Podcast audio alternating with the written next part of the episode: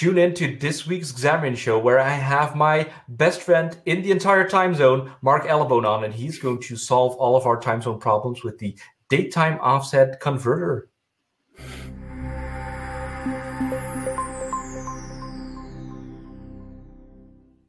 Welcome back, everyone, to the Xamarin Show. We're going to talk all about, well, converters and specifically datetime offset converters, uh, because, you know, time zones are very hard, but I have found the expert, which is going to tell everything about this. Uh, hey, Mark. Hello, my friend. How are you doing? Hey, Gerald.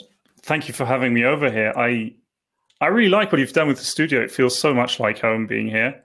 Exactly. It's, it's, not a Teams background, right? It's not a Teams background because no. it seems like everyone has moved in together because they all have the same background suddenly. I don't know. That's um, true.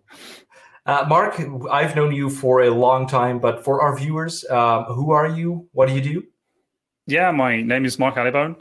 I live and work in Switzerland for a company called Rey Technology, where I am the lead mobile developer. We do a lot in the industrial IoT stuff. So from the shop floor right into the palm of the user uh, with mobile apps. And yeah, some really interesting stuff uh, going on there in the late days with all the IoT stuff.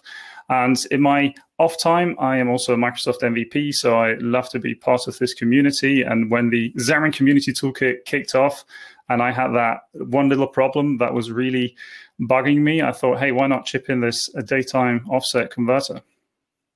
Absolutely, that is great because that is a small little helper converter. We're going to see that in a little bit. Um, that is something that you contributed to the Xamarin Community Toolkit, which is really awesome because you know that is what the Xamarin Community Toolkit is all about. Those little things that you keep copy and pasting from one project to another, and now we're trying to bundle this into one package um, to rule them all, basically.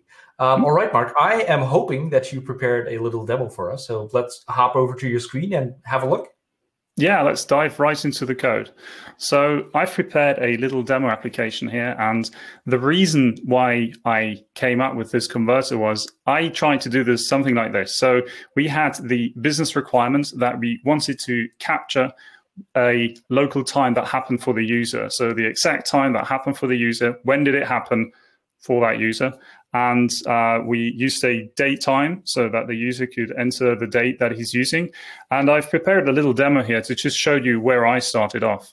So what you can see here is we have a very simple page layout, and I'll just start the simulator here for you. And what this is doing is we have a date picker and a time picker, and I've binded a date selected field to that. And you can see the app is now up and running. And we can see there's a date here. It's the 23rd of February. And the thing is, though, when I go into my view model code on the back end, we can see that I actually set a different date. So I'm here trying to set Valentine's Day, but it just won't take that over. And that is because in the background, the date picker actually works with the date time object and it doesn't really know how to format this. So it just falls back to a default value, which is today.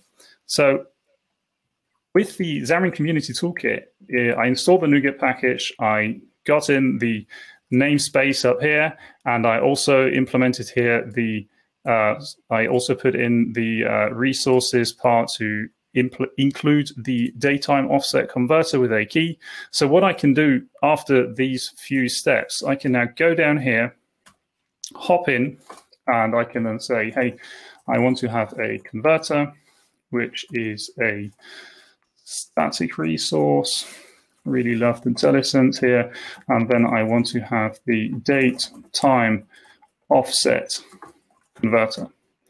And let's see if this is all correct. And we'll save the file. And with Xamarin Hot Reload, um, this should then actually start to pick up properly. Now, probably it did not refresh from the view model, so that's why this didn't run through. But so now what we have is we have a date picker which is now selected. And Gerald, you mentioned before the really great thing about having the date time offset is we now have the time zone of the user encoded mm-hmm. within the date time offset object.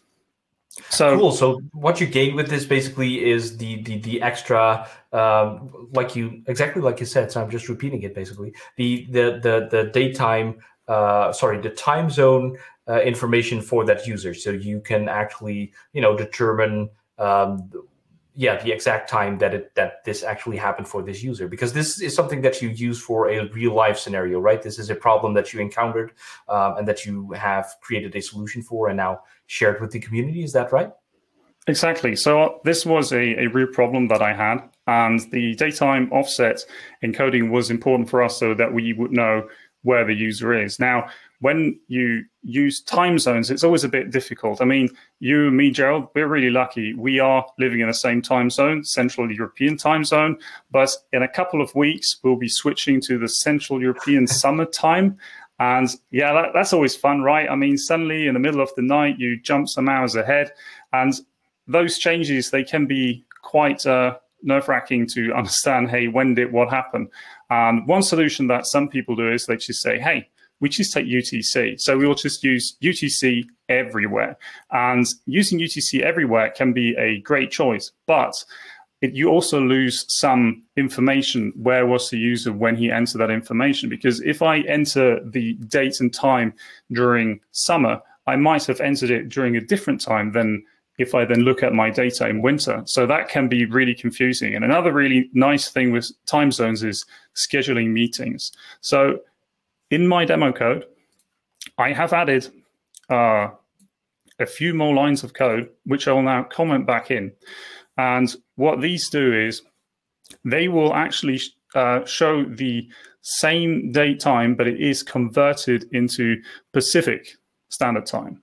So what you can see up here is we have the time encoded in the Central European time zone, and down here it is then converted back into the uh, date that we're having uh, down there. So we can actually jump back and forth, and we can now see where if we're now scheduling a meeting for 6 a.m.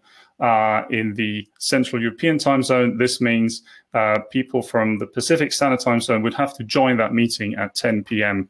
in the evening. And that might not be always a great thing. Might not be a great thing to start a meeting at 7 a.m. in the uh, 6 a.m. in the morning in general, but yeah, you you get the idea. So with this uh, datetime offset, is that is we can convert uh, between those time zones uh, quite nicely and easily by changing the offset where the user is. That is really awesome. Um, so it worked for you. I feel that this is specific to people working with this, but at some point you're always falling into the trap of time zones, right? So um, I think you know time zones are hard. I think I already mentioned that. Is there any like edge cases, things that we need to consider when we want to use this? Because the basic usage looks very easy. It's just you know using datetime offset objects um, hooking that converter up, and bam, you're good to go, basically.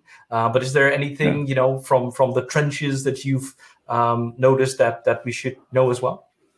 Yeah, I mean, so generally speaking, if you want to have the time zone information encoded in the timestamp that you're generating, the datetime offset is a good point to look at. Another one that is also very uh, known in the community is the Noda time, which is another NuGet package that you can install if you do even more time zone arithmetics and stuff like that. That can be a great help.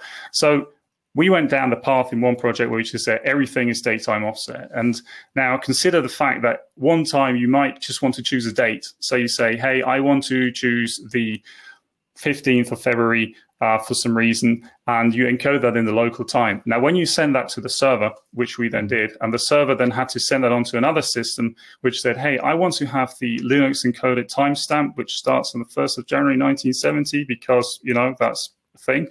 And that was in UTC. So we said we want to have it on the 15th of February, but because it was encoded with the local di- time zone and the generated Linux timestamp was generated in UTC, guess what date we sent? The 14th. So we jumped back one day. So those are just like some caveats that you have to be aware of if you're encoding time zones within uh, that if you then convert back to UTC and you have midnight local time, that could be a different date uh, in UTC. So that's one thing you want to keep in the back of your mind, and maybe you don't always want to have the time zone encoded if you're dealing with dates. That is awesome. Yeah, I, it's just this lovely puzzle always uh, working with, with time yeah. zones. But time zones um, I hard. feel Yes, absolutely. But I feel that you've made this a little bit easier for everyone, Mark. So um, thank you so much for implementing this and uh, coming on the show to actually explain this as well. I'm very much looking forward to having you back for your next contribution and uh, talk all about that. Um, thank you, everyone, for watching. There is already a lot of other content that you can uh, watch that we've recorded before. There's a lot more content coming, so make sure to tune in for the next one as well. Um, ding that bell, subscribe, like leave in the comments what you'd like to see. You know, we're always open for inspiration. Um, other than that, I'll see you for the next one.